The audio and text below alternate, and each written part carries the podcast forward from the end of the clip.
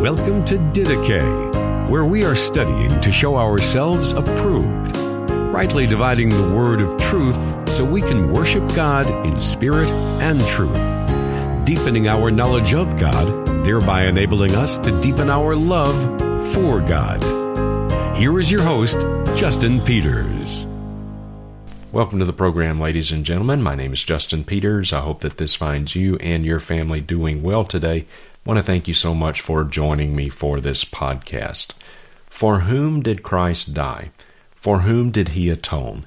Did Jesus atone for all of the sins of every person who has ever lived, is alive now, and will be alive in the future?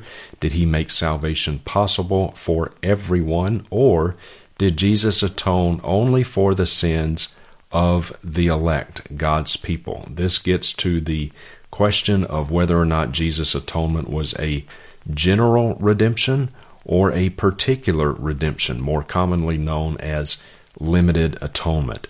Today, it is my great privilege to interview Dr. Mike Riccardi. Mike serves as an elder at Grace Community Church. He has a Master of Divinity, Master of Theology, and a PhD from the Master Seminary where he also serves as the assistant professor of theology. He serves alongside Phil Johnson. Uh, he and Phil are the co pastors of Grace Life Fellowship at Grace Community Church.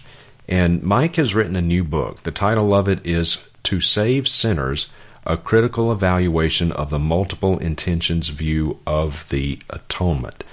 Mike, in this book, has written a theological tour de force defending limited atonement, particular redemption. And I really would love for you to watch all of this interview. It's about an hour and 10 minutes or so in length, but it will be worth every minute of it.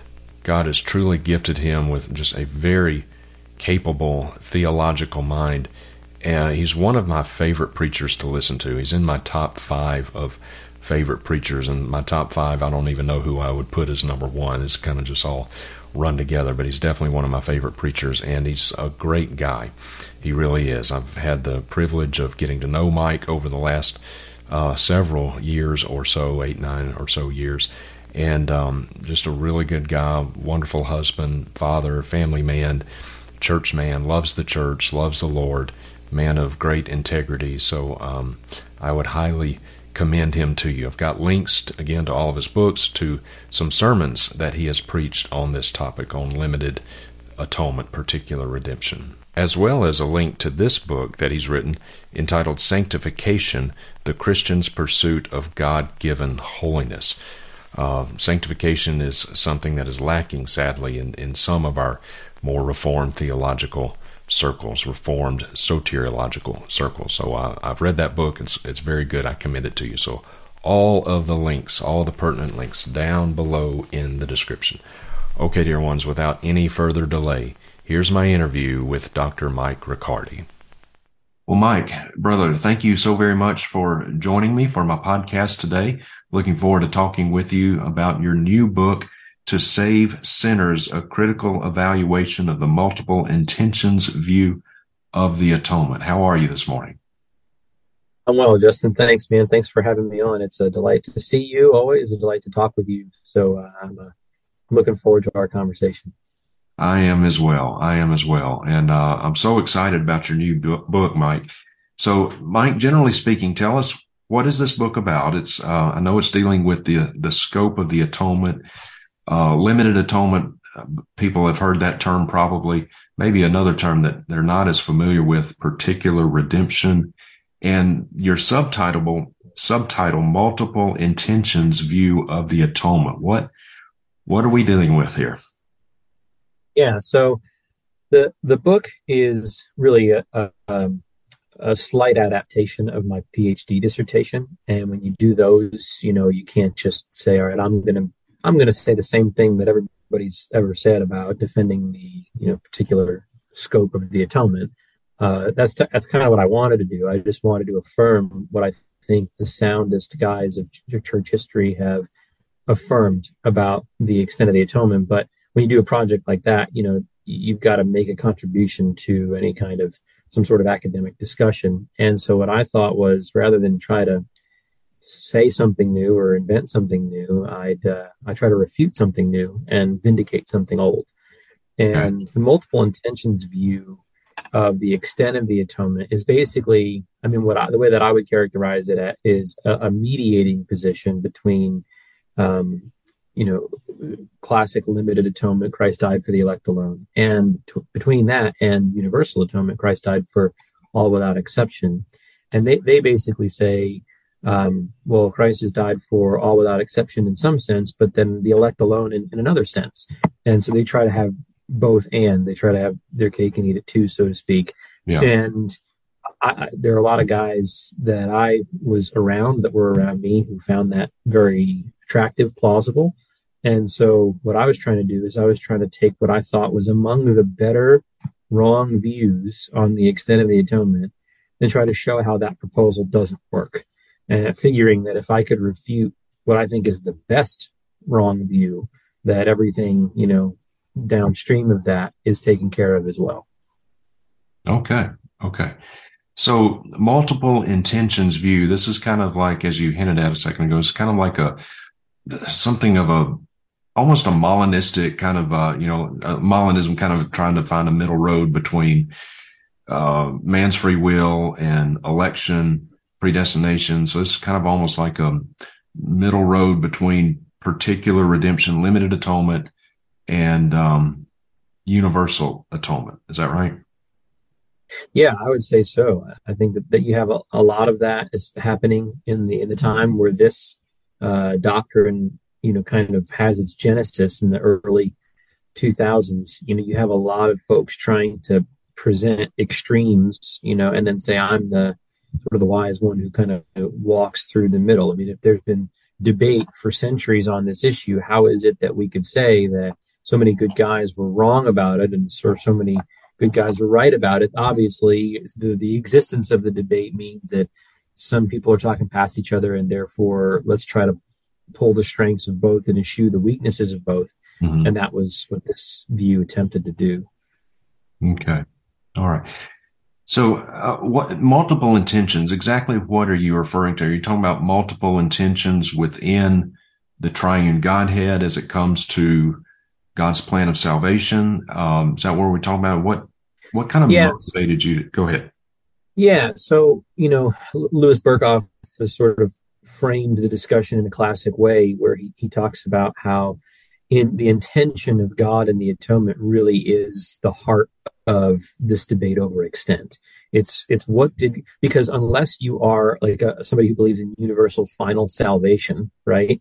Right. You, you believe that the atonement actually is limited to those whose sins are atoned for. In that sense, the atonement is limited to the saved because they're the only ones who are atoned. Um, right. And so Berkhof says, you know, that the really what we're getting at is what did God intend to do in sending Christ to die, and what did Christ intend to do in going to his death?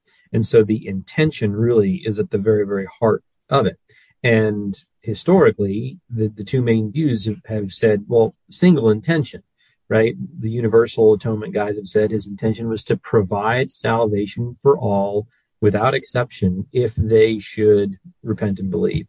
Um, and then particularists, you know, the, the classic particularist side of things has said, uh, you know, the intention of God is to uh, save, to actually and certainly save all those for whom uh, Christ dies, and and who are they? They're the ones the Father has chosen. And what the multiple intentions view is trying to say is the problem isn't with either of those intentions. The problem is insisting on one to the exclusion of the other. And so they say, why can't it be that the intention of God in sending Christ and in Christ in dying is both to provide salvation for all and to secure the salvation of the elect? and it sounds very attractive on the on the front of it on because then they can appeal to hey look the reason that we have all texts is because of this universal intention and the reason that we have like sheep and go and church and and uh, friends and his people texts are because of that's the particular intention so it's not this or that it's both and again it sounds really good and, and plausible until you kind of check under the hood and say okay does this really does this really work out consistently and genuinely exegetically? And when you do that, I think when you consider what Scripture says explicitly is the divine intention in the atonement, mm-hmm. as well as what the atonement actually is, like what it did accomplish, its nature, then you find that the, the multiple intentions views um, arguments for general intentions in the atonement just don't hold water. Yeah, right. It you run into some Trinitarian problems, do you not, Mike? Not, and we're not saying that those who would hold this multiple intentions view are denying the Trinity. To be clear, we're not saying that, but it, it we do run into some with that view, some uh, pretty pretty significant theological headwinds and difficulties with the triune nature of God. Is that right? I, would say so. I mean, uh, the folks, the multiple intentions guys, are sensitive to that charge, and so they aim uh, to give an answer for it. Um, I don't think that answer satisfies. I can get into why if you want, um, but but the fact that they recognize that that's a problem, like that that's something that has to be answered, I think is indicative of, of what you're saying. The reality is, I mean, in classic Arminianism, what you have is the Father choosing those he foresees will believe in him. So that's one set of people. You have mm-hmm. the Son dying for all without exception. That's another set of people. And then you have the Spirit working in persuasively to try to woo uh, people to believe. Only those to whom the gospel comes. Because, of course, the Spirit's not working in all without exception because the gospel doesn't come all without exception. There are plenty of people in history who never heard one word of this Christ who was to have made it possible for them to be saved if they received his message. They didn't ever hear that message, and that by the providential design of God who orders all things in history. So, right. on that scheme, you have the Father choosing some, the, the, the Son atoning for all, and the Spirit, you know, working in still others. And that I think winds up pitting the members of the Trinity uh, at odds with one another in terms of what they're trying to achieve in salvation. Whereas I think only a, a, a strict particularism, only a classic particularism has it so that the Father is trying to save the ones he's chosen, the Son is trying to redeem and pay for the sins of the ones the Father's chosen, and the Spirit regenerates the ones the Father's chosen, uh, namely the ones whom Christ has died for. You, need a, a, a perfect consistency there and uh, you don't get it in any non-particularist view. Yeah. Okay. Um, out of curiosity, how did this get on your radar, Mike? What what motivated you to to write this book and delve into these theological weeds? Yeah, you know, I think it's born out of my love, concern, and fellowship uh, with um, the, my brothers here at the Master's Seminary. You know, I came here to train for ministry in 2009 and uh, and have been here, you know, since then, and was surprised to learn that several around here, some including professors, you know, many of the students weren't convinced in like a full five point Calvinism. That surprised me because I figured, well, you know, Pastor John MacArthur, who was the right. was the president and now is the chancellor of seminary, teaches this, and we're all you know sort of in agreement on this, and uh, but it wasn't so, and and, uh, and so in discussions with my seminary brothers on this, there was always this, well, no, I'm not like an Arminian. Like I'm not even, they would say I'm not even a four point Calvinist, sort of like Demarest or Millard Erickson or, or Schaeffer or something like that. But I am, I'm a four and a half point Calvinist, they would say. And I was like, okay, where, where do you get that extra? What's the half?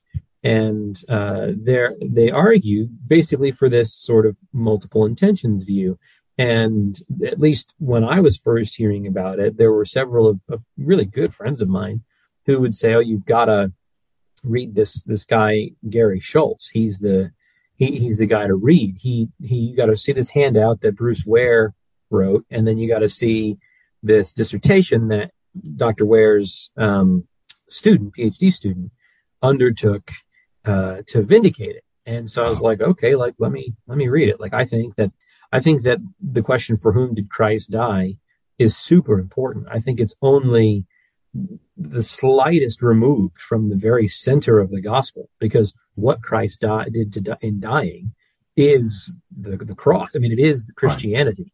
And so you're not straying very far from the heart of Christianity when you say, okay, for whom did he do this? And so I thought, well, I ought to dig into this. And um, I, so I read it and I thought, you know, that this is not as compelling to me as I would expect given the way that people were talking about it. oh. and um, you know it needs. I think it you know it, it it can be it can be refuted. And so I started talking to people about like just the argumentation. Well, yeah, when he brings this up, you know, I mean, the answer to that is this. And of course, those conversations are more simplistic. Uh, and then you hear your brother's objections and, and they, you know, they make you realize, oh, there's, there's, it's more complex than just, uh, well, this is the answer to that. Let me, I've got to prove that. And now I've got to try to persuade people. I also read the Crossway volume from Heaven He Came and Sought Her. Um, and was just like really getting interested in the argumentation, the history, you know, these sorts of things. They they addressed some things uh, uh, on the multiple intentions view in there, but I thought, you know, if this is what some of my dear brothers are pointing to as, as sort of the best defense of the view they find compelling and sort of uh, hindering them from embracing a, a classic particular redemption, then I ought to uh, I ought to show that there are good exegetical biblical and theological reasons uh, to reject that because it really wasn't a case that I think represents scripture accurately or uh, coheres doctrinally mm-hmm. in the mm-hmm. ways that uh, it needs to. And, and so I set myself on that course for my PhD work. Wow. Okay. All right. Well, Mike, let's uh, let's go through some of these texts now. As, as is the case with many theological debates, uh, you've got you've got your certain proof texts that you go and you appeal to for one side or the other.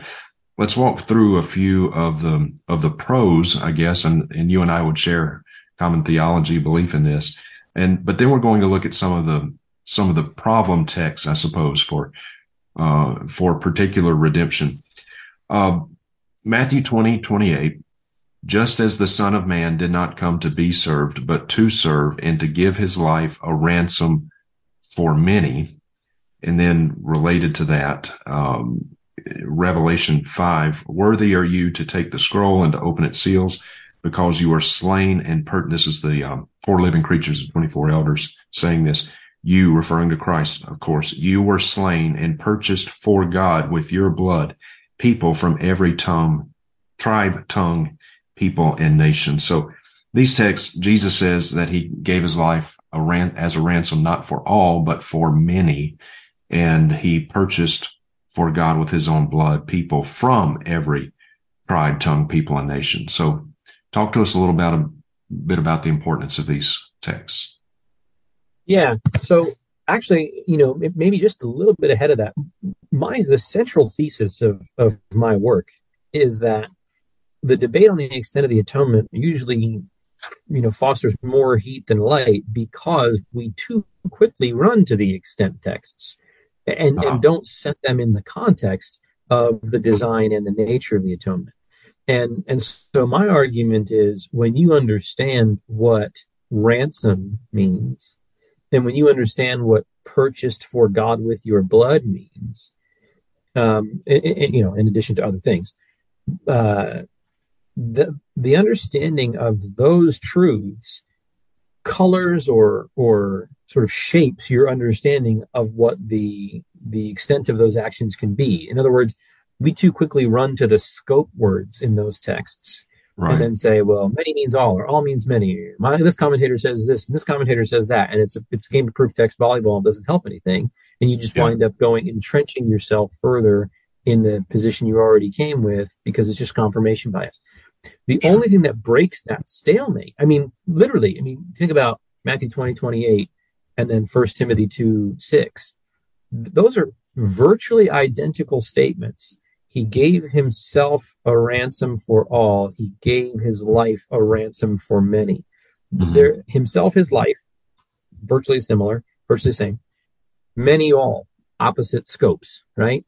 Right. And the only thing that's gonna that's going to be a biblical reason why we would say well we need to interpret Matthew 20, 28 in light of First Timothy 2 or interpret First Timothy 2 in light of Matthew 20, 28 is well, what in the context, what in the in the in the lexicography, what in the syntax is going to help me see uh, what what this atonement is, and then we'll ask who's it for. So interpret. So the question really is: Do we interpret the substance of the atonement in light of the scope?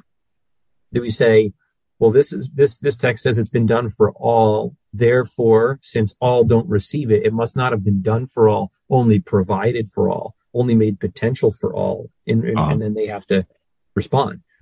Or do we interpret the scope of the atonement in light of its substance and say, what is this thing? And given what it is, there and and then then we ask the question, for whom is it? And then we say, well, did this thing happen to everybody? Well, if the mm. answer to that question is no, then evidently the scope is not absolutely universal. And then the question becomes, are there legitimate exegetical reasons for interpreting um, universalistic language like all in world in ways that are not absolutely universalistic, like not all without exception?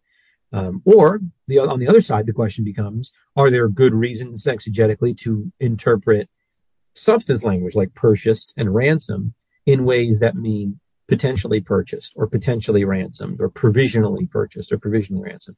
And, mm-hmm. and my argument is no, ultimately, when you, when you actually work it all out, scripture shuts us up to saying that the atonement accomplished actualities and certainties and it definitively accomplished what it is that God intended and what Christ intended. And, uh, therefore, since it's evident that not all without exception are ransomed. Matthew 20, 28, right? Right. Uh, or First Timothy 2, 6. Since to, to be ransomed means what? To be, to be rescued, to have a payment made so that you can be free from your captivity. Purchased is redemption language. It's redemption from slavery to sin. It's very similar language. You know, what would it mean for me if you were in jail, Justin, for preaching the gospel and your bail was set at $5,000 and Kathy said, Mike, need you to go bail Justin out of jail. I said, I'm on it. Right. And I go and I, and I go there and I pay the $5,000 for your bail and I leave you there. And I go home and I, and Kathy says, is he, is he back? Or, or did, you, did it all work out? Yeah, all worked out great. Well, you know, you paid the $5,000 bail. Yes, I did. You know, uh, where's Justin? he's still in jail, right? right. What? you right. know, what, does that mean? Have I ransomed you? Have I bailed you out? Have I redeemed you out of your your slavery to the prison system? No, I haven't. I've paid a price, but I haven't released the slave or the yeah. captive, uh, slave to yeah. sin. Right. In the same way, it's wrong to say that Jesus has redeemed anyone who remains in their bondage. It's wrong to say that he's redeemed somebody who ultimately perishes in their captivity to pay the price but not right. redeem the slave is to be an idiot. Is to be, you know, I'm I went you gave away the money, you paid the price, you didn't get what you paid for. What's the matter with you? Yeah. And and we don't think Jesus is so deprived of wisdom in in his uh, paying the price of our redemption. And so when you look at those those texts, it's it fits very naturally to hear them say, for many, for men from every tribe, tribe, tribe, tribe tongue, people, and nation. Uh-huh. Um, and and then you say, okay, well, but what about the world texts, right? And we can go there if you want. Yeah, yeah, let's do go there. And uh, that's a great illustration, by the way. Um, I listened to a series of sermons that you did on the atonement um, some months back, year or so back. Uh, and I'll put a link down in the description below, dear friends. You can watch those and go and listen to them. I commend them to you.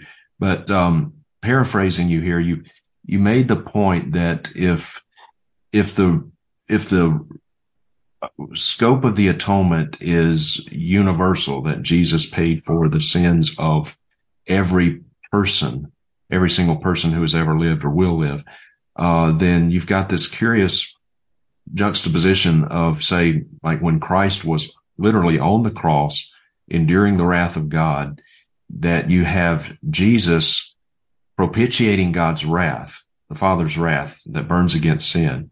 And at the very same time, you have people like, you know, uh, Goliath and Pharaoh and, you know, Old Testament people who died obviously outside of God's salvation, who are in hell at that very moment, uh, suffering the same wrath that Jesus yeah. is enduring himself literally at the same time. Can you right. talk a little and, bit about that?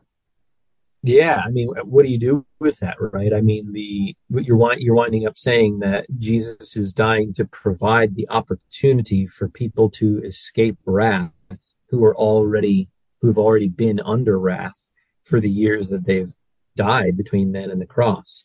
You know, that that winds up being I think a hopeless contradiction. Now yeah. some people will say, look, the way that Christ the way that people were saved on credit, right? Like the way that the way that somebody's sins are remitted before the cross because God is looking forward to the cross, Romans 3, 25 and 26, right? That right. You know, overlook the times of ignorance and, and look forward, you know, to a time when Christ will be the propitiation. In that same way, well, God looks forward to that propitiation that provides those unbelievers with the opportunity to believe in the day in their days, right? Mm-hmm. And they didn't. So that's how they get even the provision. But I think ultimately that explanation fails because look, the, you know, if God says, here's the promise, believe it. You don't need Christ to die for you in order to say, I believe God's promise. Now, you need God, Christ to die for you in order for your sins to be forgiven. And the, and the efficacy and the virtue of that death is what saves anybody in any age. Um, but it, it's not as if all men are sort of locked in the grave and then Christ dies for all and then everybody's let out and it's an opportunity now. Now we're back to zero and now we're back to where Adam was. So uh-huh. no, it's, it's everybody's dead in sin, but they still do make choices. They have, you know, desires. They're, they're enslaved to sin, but they're not robots.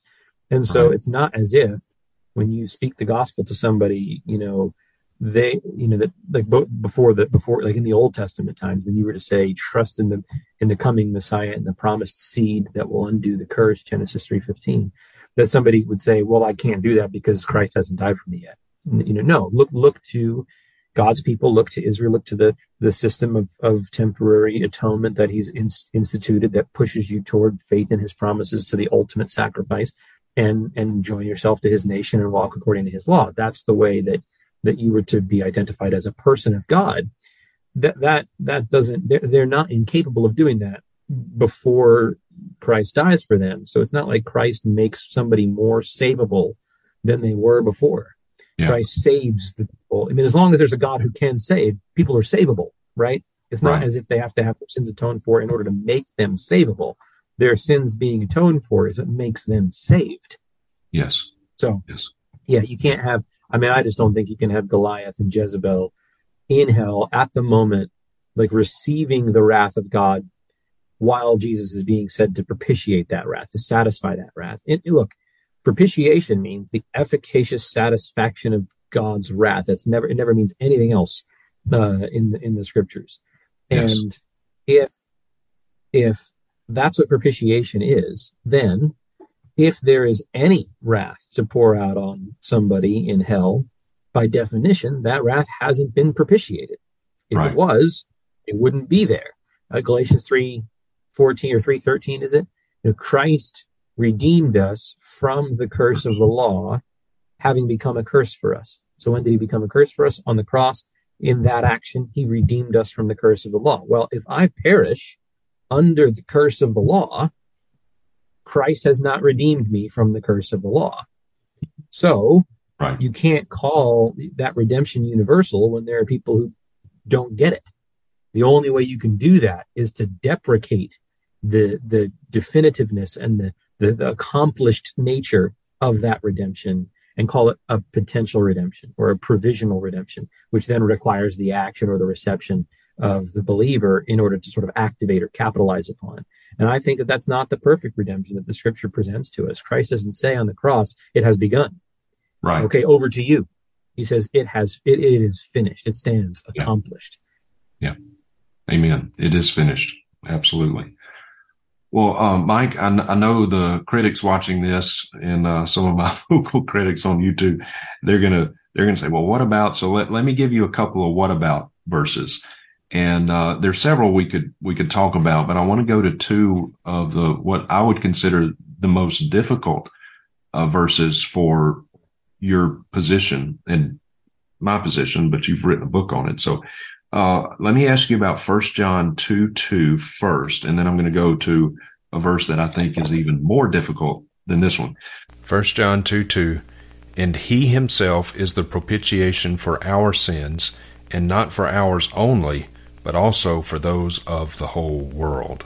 So that a lot of people say that how do you get around that? Jesus or, or excuse me, John writing under the inspiration of the Holy Spirit says that Christ propitiated not only our sins, but the sins of the whole world.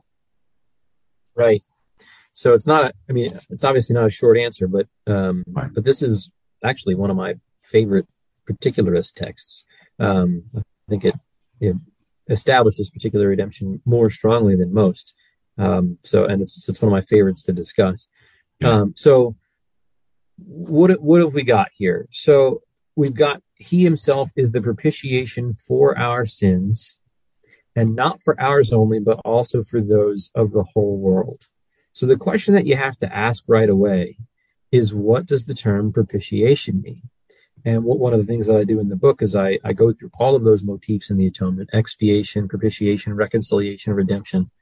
And I just say, okay, what does scripture say happens when this is what happens? And for propitiation, like I, I mentioned a moment ago, it's, it's the efficacious satisfaction of divine wrath. We see that in Numbers 25 and in, uh, with Phineas and turning away God's wrath. We see it in Exodus 32 with Moses interceding for the people. We see it in, in Numbers, I think it's 16, um, where the plague goes out and they, they have to check the plague by making atonement, by making, you know, by kafar, by propitiating. And uh, it says God's wrath is turned away. So the, when you look at the text on its face, it, it presents you with a problem, right? So if Christ efficaciously satisfies divine wrath for the sins of all people without exception, well, that means hell's got to be empty. Everyone's right. going to heaven. Right. right. But Jesus right. says the, the gate is wide and the way is broad that leads to destruction. There are many who enter through it. Matthew 7, 13. And so, so no matter what, both the particularist and the, the uh, non-particularist, the multiple intentions guy, the four point Calvinist, whatever it is, Arminian, we, we don't just read this verse in its most superficial sense and become absolute universalist, right? Everybody goes to heaven. Right. We say, no, it, it can't mean that everybody has no wrath. It mean, and, and the question is, okay, well, what options do you have there? One is you can modify this, the, the substance of the atonement in light of its scope and say, well, it says the whole world, not the whole world have every, have their sins propitiated. Therefore, what propitiation means in this verse is a potential propitiation, a provisional propitiation. God has made, Jesus has satisfied the wrath of God such that people might be saved if, and then follow the conditions. Right. And and and the problem, but the problem is you've got no exegetical warrants to to uh, alter that term propitiation and read it with that definition anywhere else in Scripture. It never once means a potential propitiation or the provision of propitiation. It always means wrath is definitively turned away. Right. So then the question is, well, can we, if we can't interpret the substance in light of the scope, can we interpret the scope in light of the substance? And so then when we ask, uh, if propitiation means the efficacious satisfaction of divine wrath and not all without exception have divine wrath propitiated, is there a way to understand whole world that, that is not absolutely universal, um, but is faithful, you know, to the, the intention of the author, to the text, to the context? And I, and I say, yes, there, there are reasons to do that. So the, the answer would be uh, the whole world here means the elect of God scattered throughout the whole world, right? It means all peoples yeah. without distinction rather than all persons without exception.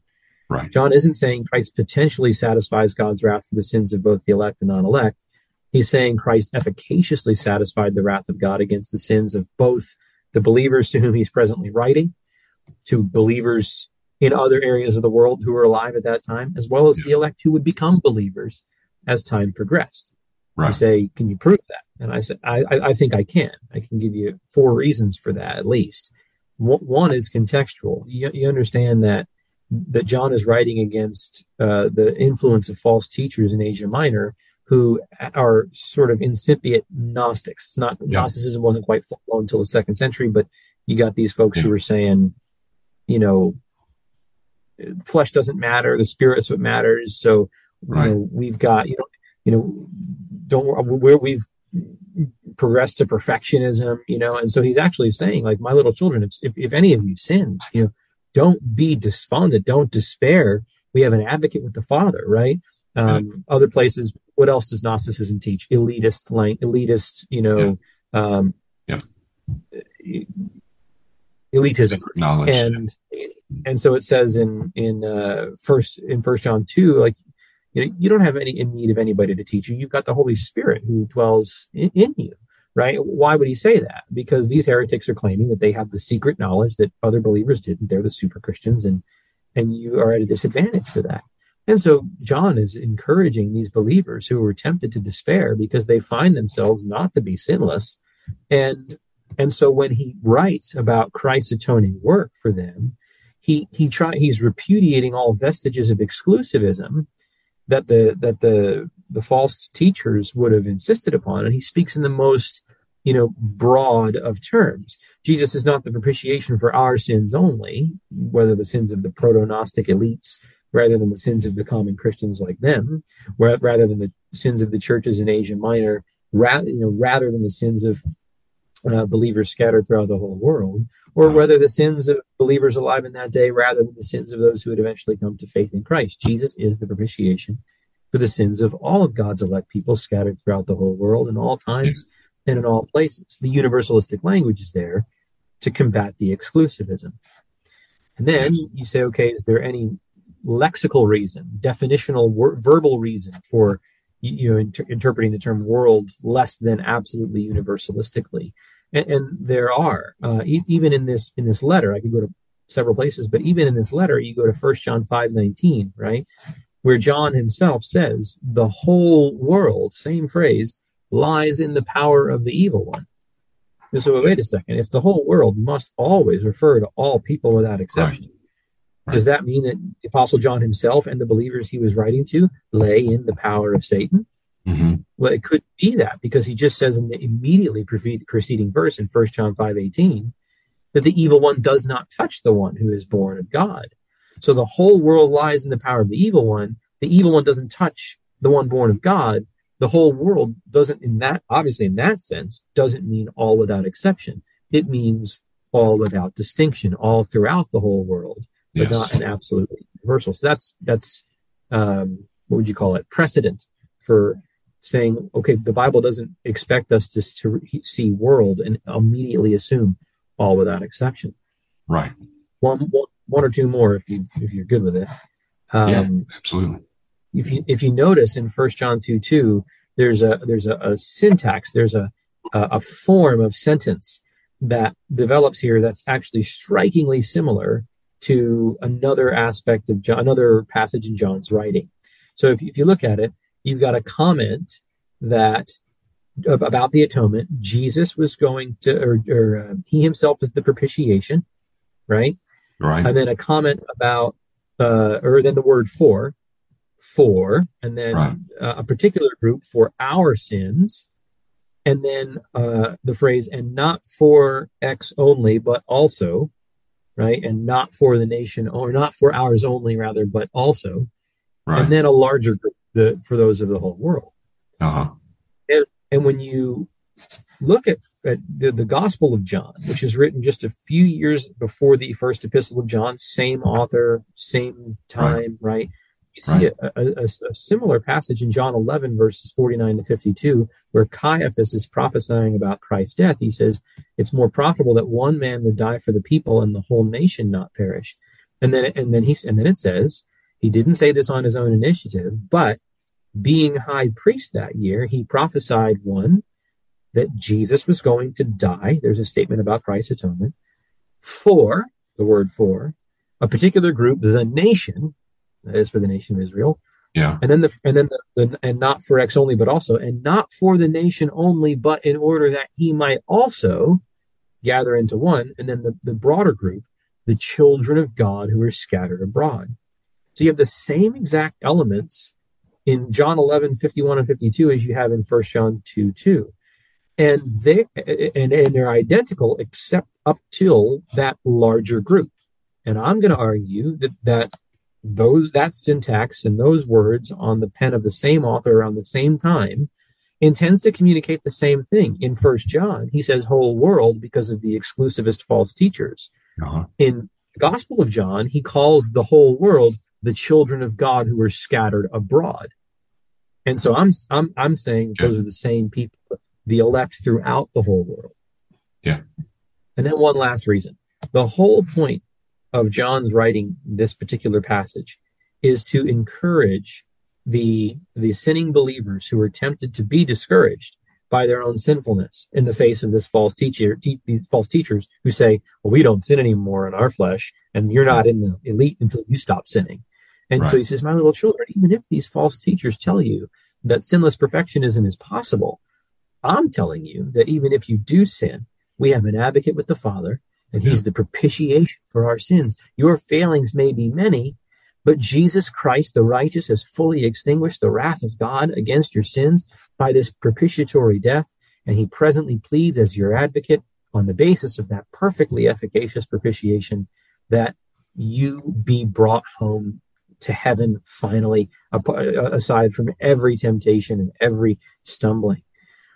But the problem is, if what he means by the next phrase is that Christ is the propitiation for the sins of all without exception, for those who were in hell at that moment.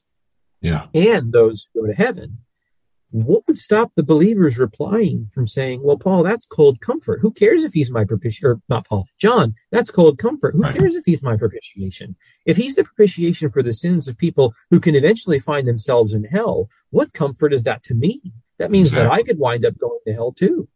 You see, right. it makes absolutely no sense to console sinning believers and assure them of hopes of heaven on the ground of a propitiation that Christ has also made for those who, who are suffering the wrath of God for eternity. That would undo the entirety of John's argument. It can't mean, the whole world can't mean all without exception there uh, without without turning John's argument into mincemeat. So I think that for those reasons, contextual, lexical, syntactical, and what I would call principial reasons that uh, First John 2 2 is one of the strongest pro particularist texts in the Bible. Excellent. Excellent. Good deal. That was very helpful. Thank you, Mike. Jesus came to not just to make propitiation possible, but he came to actually and effectually propitiate. And He came to actually and effectually save. Okay, I'm going to give you one more. Uh, Second okay. Peter 2 1. But false yeah. prophets also arose among the people, just as there will also be false teachers among you who will secretly introduce destructive heresies, even denying the master who bought them, bringing swift destruction upon themselves. And of course, the, the uh, key phrase there, Peter is talking about false teachers who will be destroyed, but they deny the master who bought them and and people would say, well, look, I mean, Jesus purchased even false teachers. They deny him, but he purchased them. So help walk us through that text. Yeah, um, for sure. So, I mean, the first thing that I want to say is I, I really want to jump into what it is that bought means, right? And so I want to retreat to this. If okay. if bought agorazo is referring to the redemption that is often you know, noted in the New Testament by the term exagorazo, so no real intention to uh, to speak of different concepts there. To to buy them is the same thing as to redeem them.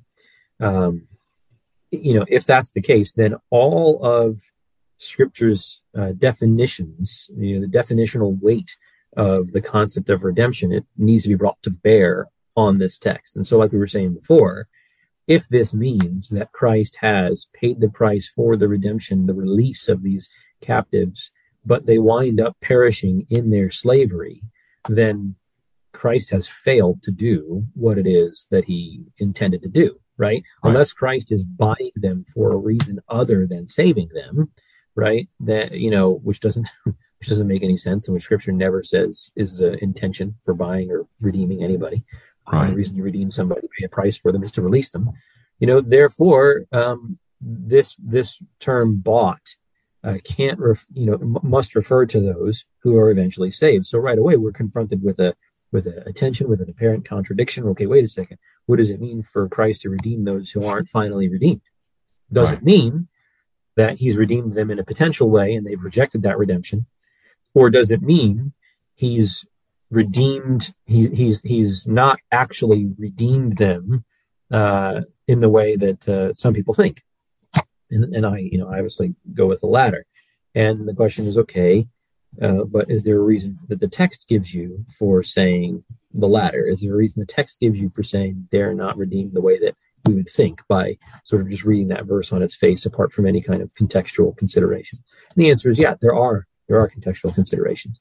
So not only does Peter say about these false teachers that the master bought them, he's still talking about this same group in verse 20 of 2 Peter 2 when he says, that they have escaped the defilements of the world and that they had, had come to a knowledge of the Lord and Savior Jesus Christ.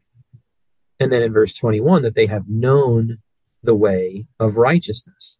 And so I want to submit that in whatever sense these false teachers have been bought by the master, in that same sense, they have escaped the world, knew Christ, and knew the way of righteousness.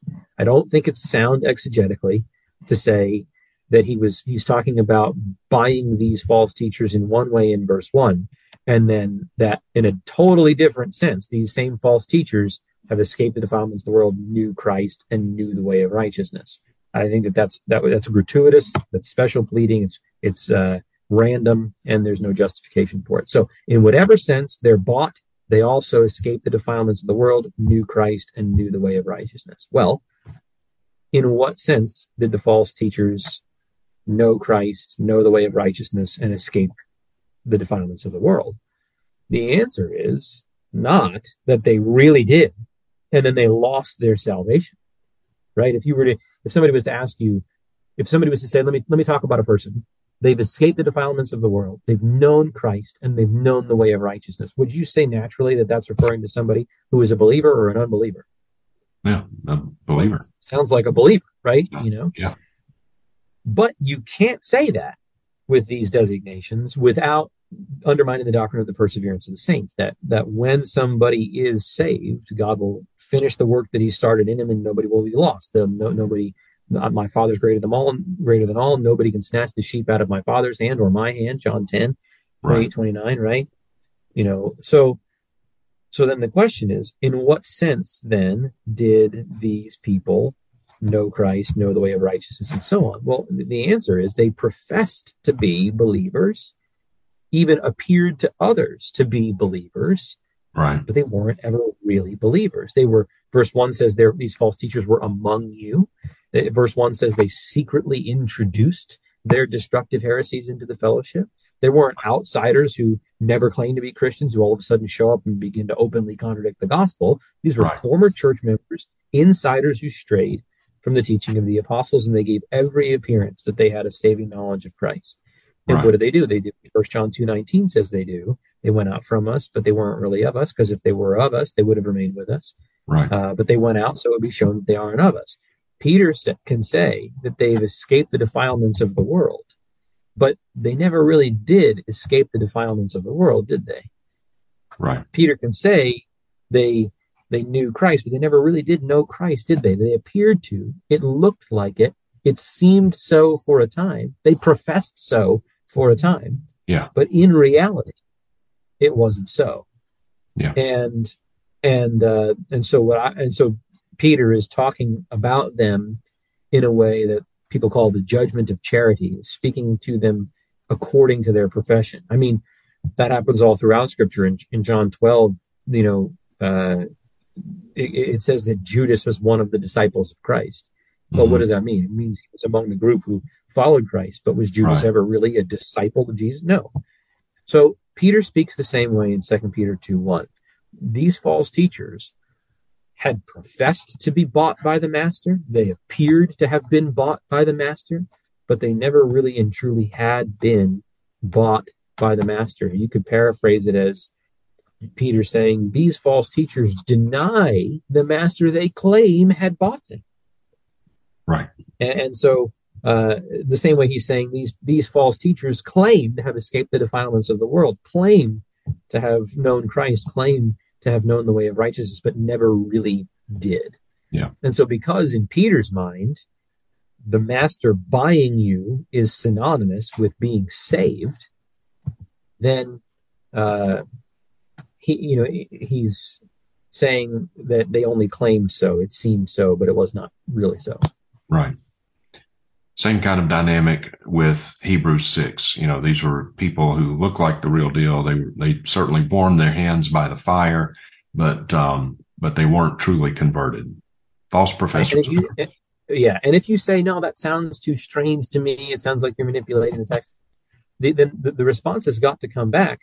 Well, but you know, the opposite side is going to do that much with saying bought doesn't mean actually paying the price to secure the release of the captive. You're to, you, you have to say at that point that this is the one place where the term, where redemption language doesn't mean what it's always meant. And people say that there are, there are guys in the book explorers, folks, you know, scholars who make that argument. You know, um, they'll say that, well, redemption in the apostle Peter is different than redemption in the apostle Paul. And the problem is Peter only uses the word group for redemption twice in both of his letters, and that's not enough for a good sample size to say it's deviating from the rest of what the Holy Spirit inspired the other apostles to write. So they recognize that you've got to overturn the Bible's doctrine of redemption in order to go in the other direction. And I would say this is a smaller mountain to climb, though it's technical and though it's complicated, complicated, maybe complex. It's it's less of a, a shorter mountain to climb than overturning the consistent definition of redemption everywhere else. Yeah, yeah. Amen to that. All right. Uh, so, Mike, uh, thank you for that. And and let me ask you this question, and critics would say this too. So, well, if you believe in a particular redemption, limited atonement, if you believe in that, then isn't particularism, isn't that at odds with the universal call or offer of the gospel? How can we say, for example, in our preaching and our teaching and our evangelism, how can we say that uh, God loves you? Because I don't know that the person I'm talking to is one of God's elect. So uh, can I say that? Can I say to someone that that God loves you? Or uh, if if Christ only propitiated the sins of his of his sheep, John 10, then um, isn't this at odds with the universal offer and call of the gospel? Yeah, and, and, you know, so I mean, it's a good question, right? If if if Christ hasn't died for all without exception, how can we preach the gospel to all without exception and legitimately mean it? Um, one thing I would say, look, we ought to preach the gospel to all without exception, right? I'm, I'm I know that there are some I would put them in the class of hyper Calvinists who will actually say uh, you shouldn't preach the gospel to all. You should only preach the gospel to those who give signs of having been elected, and that's you know contrition and sorrow over sin, whatever these sorts of things. I, I'm I'm not one who believes that. I believe that's that's wrong.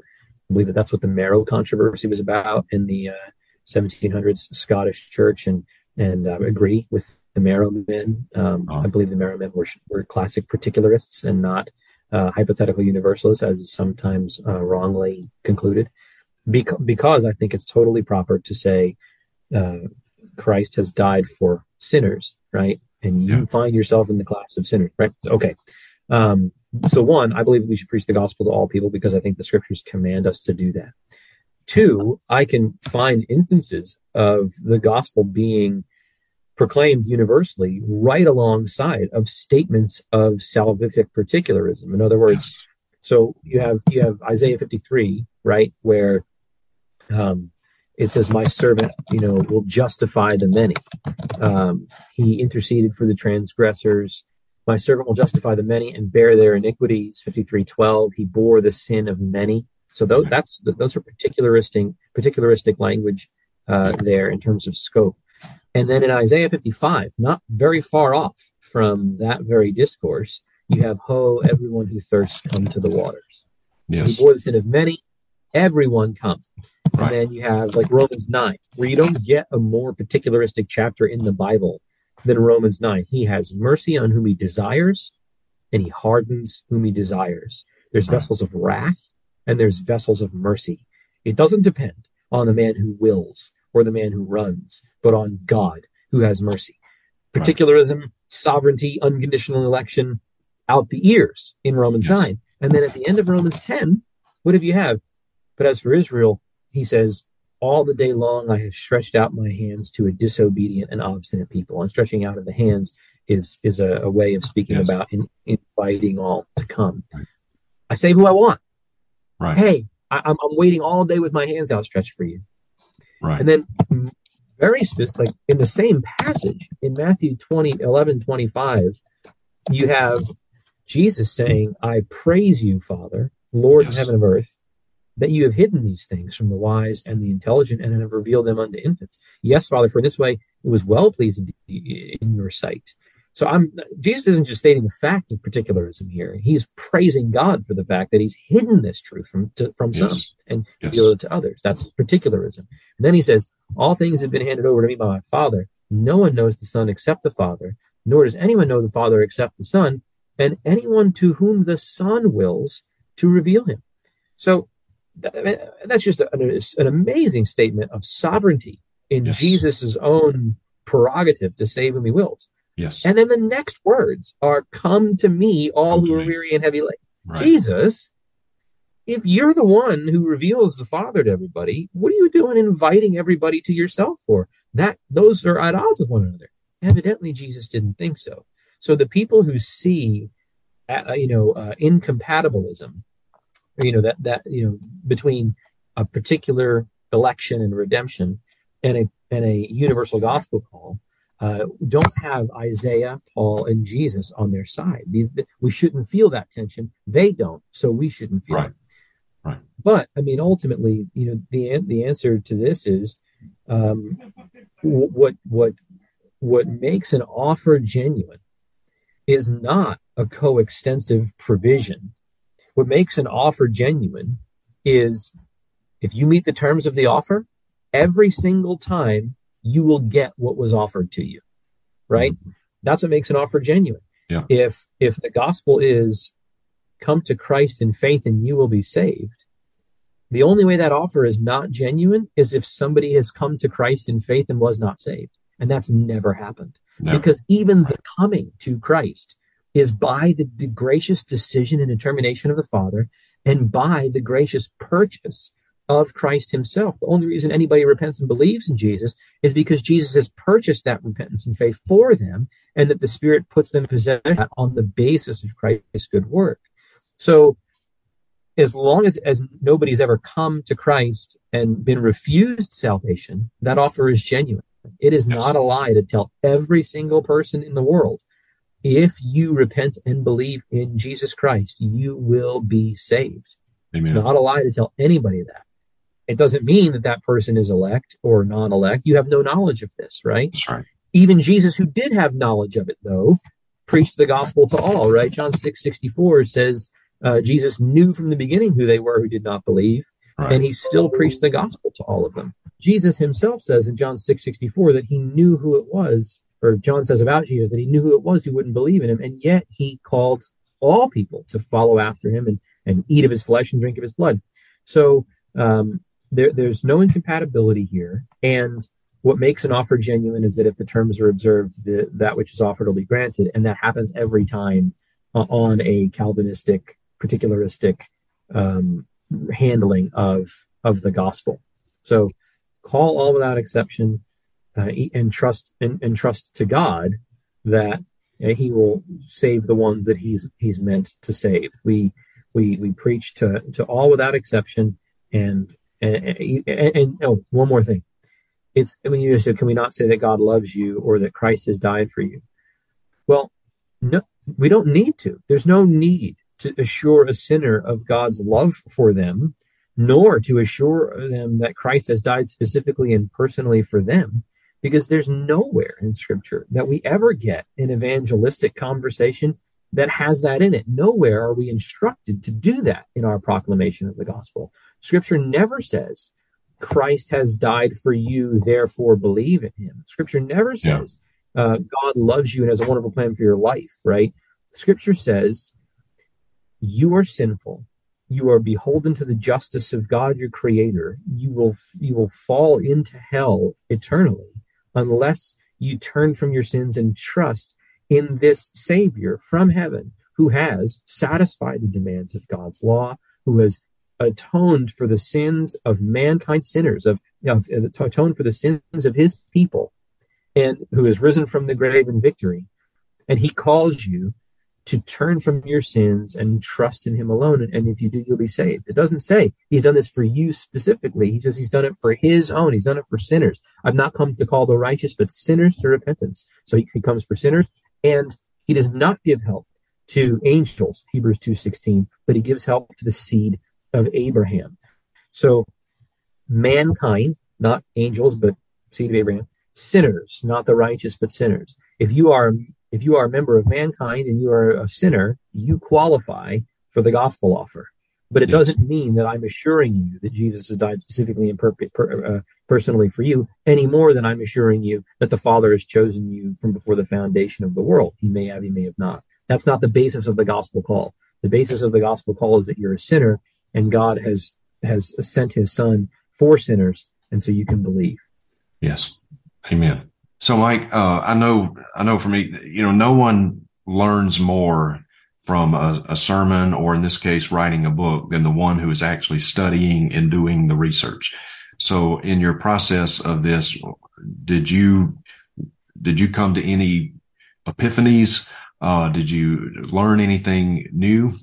Yeah, I, I definitely did. I think one of the things that was maybe the most rewarding was you know, this is this is a debate about the intention of the, the atonement, multiple intentions, particular intention, universal intention.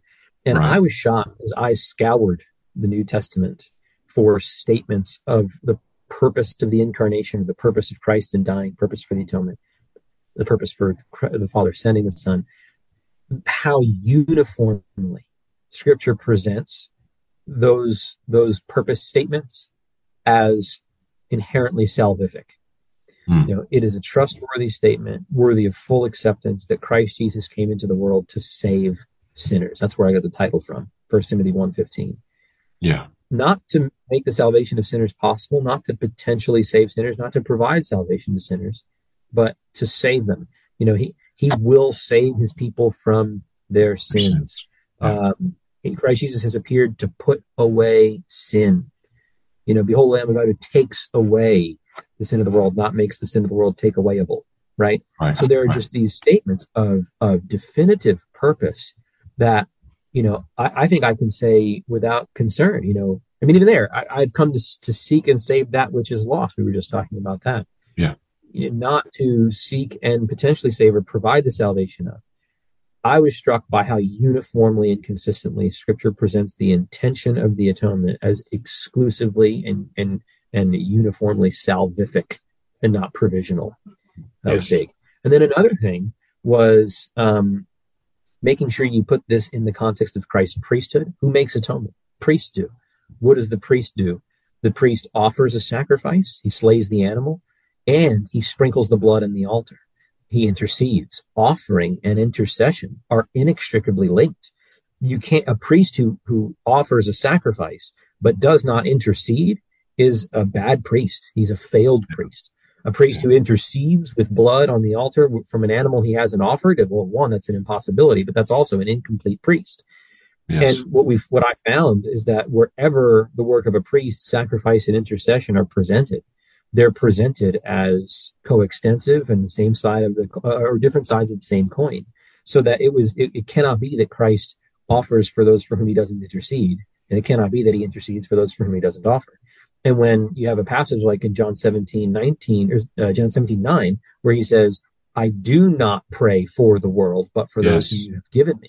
Yes. That's a statement of limited intercession. Yes. And if, and if he's interceding only for some who are, he calls not the world, then he, he has to have offered only for some and not the world. What would it mean for the, the son to have offered the, the precious sacrifice of himself and then to refuse to, pr- to plead for them in the courtroom of heaven? Or what would it mean for the son to plead for them and the father to say, no, son, you've offered for them. You've shed your blood for them, but your blood does not avail with me. I will not bring them home to heaven. It's unthinkable. It's impossible. Yes. And then a, a third thing is how important it is to set that priesthood in the context of the new covenant. Christ is the mediator of a new covenant, Hebrews 8. And yes. uh, the, the new covenant, the nature of the blessings of the new covenant are minimally spirit indwelling, the forgiveness of sins, and um, regeneration, give you a new heart, right? Take out the heart of stone, put it in the heart of flesh. When you right. go back to Ezekiel 36 or Jeremiah 31 and you read of what the, the, the new covenant was to accomplish, you don't read of provisions or potentialities or opportunities or offers. Right. You right. read of spirit indwelling, regeneration, forgiveness of sins. And if Christ calls himself the high priest of the new covenant, and if Matthew 26 says his blood is the blood of the new covenant, then he has shed his blood as the high priest for nothing other than new covenant blessings. And so if common grace isn't what the new covenant said it will provide, if gospel offers are what the new covenant said it will, it will, aren't part of what the new covenant said it will provide, if cosmic restoration is not part of what the new covenant said it will provide, then all of those things are outside the scope of what Christ has accomplished as the priest of the new covenant, shedding the blood of the new covenant. And if the new covenant isn't universal, then the atonement that establishes the new covenant can't be universal. Those were all, I think, things that were newer to me at the very least, and, and you know came in real bold relief that were super helpful. Amen. Amen. Very good. Very good. Uh, final question, Mike. So these kind of discussions, you know, are, are these just for the academicians? Are, they just, are these just for the theologians and the seminary professors? You know, are we just talking about questions like, um, you know, how many angels can dance on the head of a pin or, uh, uh, can God make a rock so heavy you can't lift it? You know, the, what, what, what are the practical applications? How does this affect us in our daily walk with Christ, in our daily sanctification, in our Christian living, and in our worship? How, how yeah. do these discussions flesh out in those practical day to day issues for us? Yeah. Sinclair Ferguson, uh, who was gracious enough to endorse the book, he, he writes on this. He says, you know, how can we teach our people to sing amazing love? How can it be that thou, my God, shouldst die for me if they don't know what it means that he died for them. If you're con- confused on what died for means and whether it was for me, right? How is it that you can sing with all your heart amazing love? Or, dear dying lamb, thy precious blood shall never lose its power until all the mm-hmm. ransomed church of God be saved to sin no more. Or, oh, perfect redemption, the purchase of blood to every believer, the promise of God that to yes. the vilest offender who truly believes that moment from Jesus a pardon receives. The, we sing of these things. And yes. if we don't know what it means that he died for us or that the redemption is perfect, then, you know, I don't think we're singing with integrity or at least not the full breadth and fulsomeness that a heart ought to be informed with as it raises its voice in praise and doxology. Doxology is rooted in theology. And so if, if you're singing Oh Perfect Redemption, but it's a it's a redemption that may have failed in its intention, in what sense is that perfect?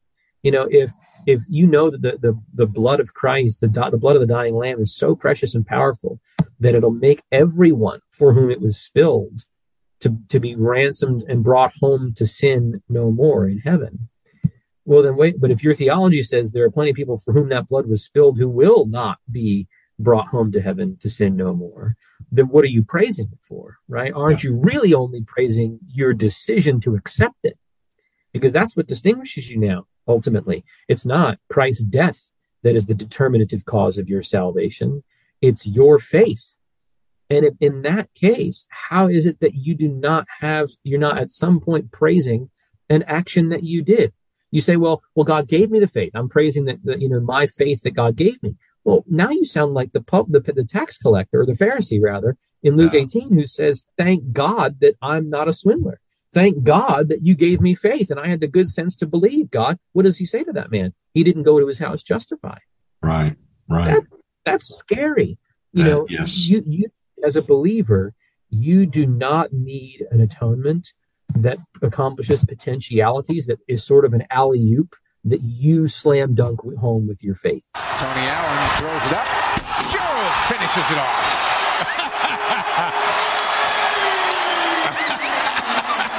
you, as a believer, dead in sin, you need an atonement that accomplishes 100%, that, that, that uh, propitiates wrath, that puts away sin, that reconciles to God, that puts away enmity, that purchases the slave out of his captivity. And anytime you have something less than that, some of the weight of salvation is then thrust back onto the shoulders of the mm-hmm. sinner. And he must, even if it's now just believe, he must now do something for which uh, salvation may be granted to him. But the the the particularist says no. The, the atonement is perfect. He has accomplished all. He has purchased even the faith that is the instrument whereby you lay hold of these things, and it turns faith not into this meritorious, grounding, procuring cause of salvation. Yeah. God, God, you have to save me because I believed. And it, re- returns play, faith to its proper place as the instrumental cause, that empty channel, that empty hand that simply receives what God has uh, done for him in Christ. Um, man, there's just so much that I can continue to say, but, but that, I want to be able to sing those hymns with integrity. I want to be able to yes. sing mm-hmm. that my Savior is a, a, mighty Savior, that He's accomplished all, that I'm not in any sense my co-Savior, and that really it's simply the bankrupt, empty-handed trust in a, in a mighty redemption and a mighty Redeemer that yes. that saves me. It has been granted to us to believe in Christ and to suffer right. for His sake. Amen. Amen.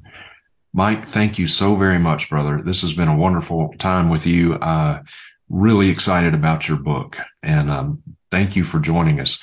And friends, again, the links down below there in the description to Mike's book, To Save Sinners, a critical evaluation of the multiple intentions view of the atonement. Um, Mike would not tell you this, but I will tell you, I think uh, Mike Riccardi is, is one of the finest not only one of the finest theological minds that we have today, but he's also just a he's a really good guy. I like Mike and honored to call you.